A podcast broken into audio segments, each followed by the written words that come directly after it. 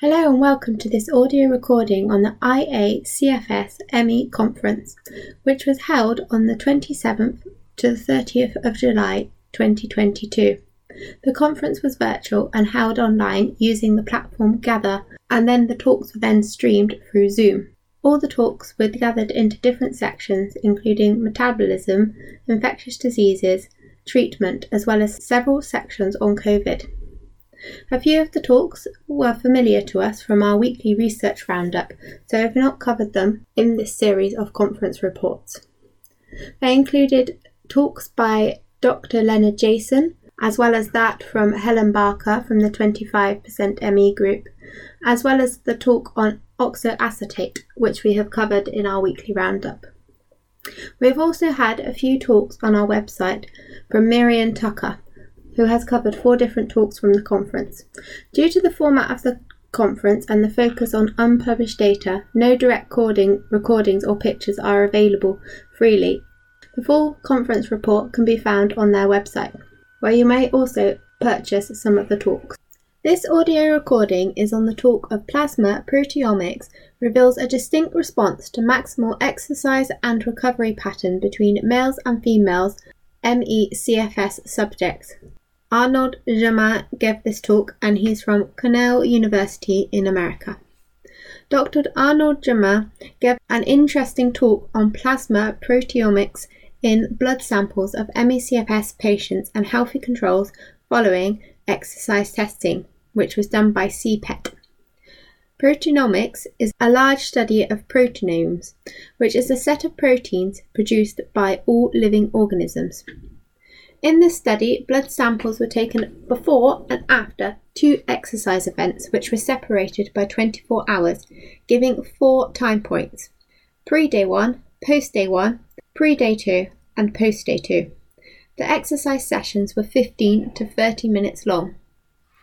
The study had 130 participants, of which 42 were controls and 78 were ME/CFS participants. There was a mix of male and female participants, for the females, this can be broken down into 35 controls and 59 ME/CFS participants, and for the males, this can be broken down into 17 controls and 19 ME/CFS participants.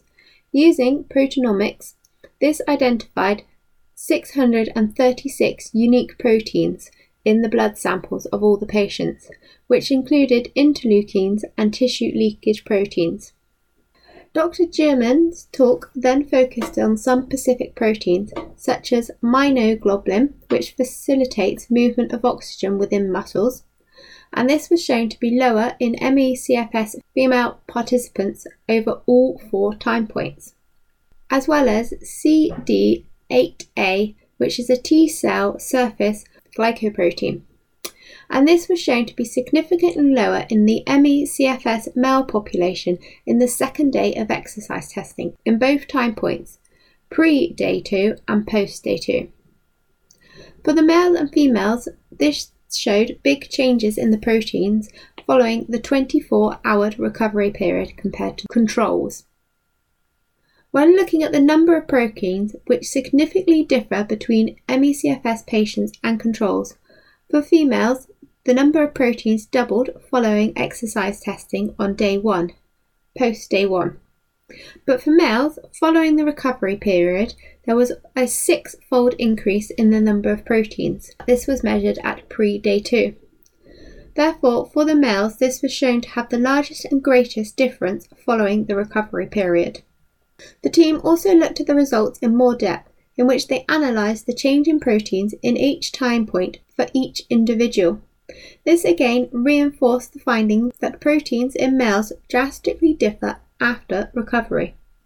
The research team also looked at pathway analysis, i.e., what the proteins present in the blood samples are used for. The total population, the proteins present in the blood were used for oxidative stress, axon guidance, immune system, and hemostasis. However, when looking at the ME/CFS female population, the proteins present were also used for immune system and axon guidance, but then there were also proteins that were cytokines.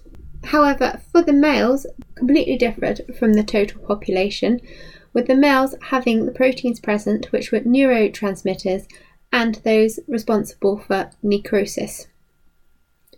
The pathway analysis further enforced that males and females have different proteins present in the blood following exercise testing.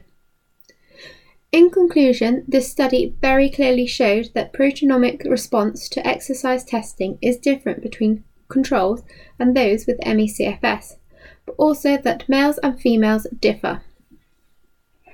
Thank you for listening to this audio recording from the IACFS ME conference.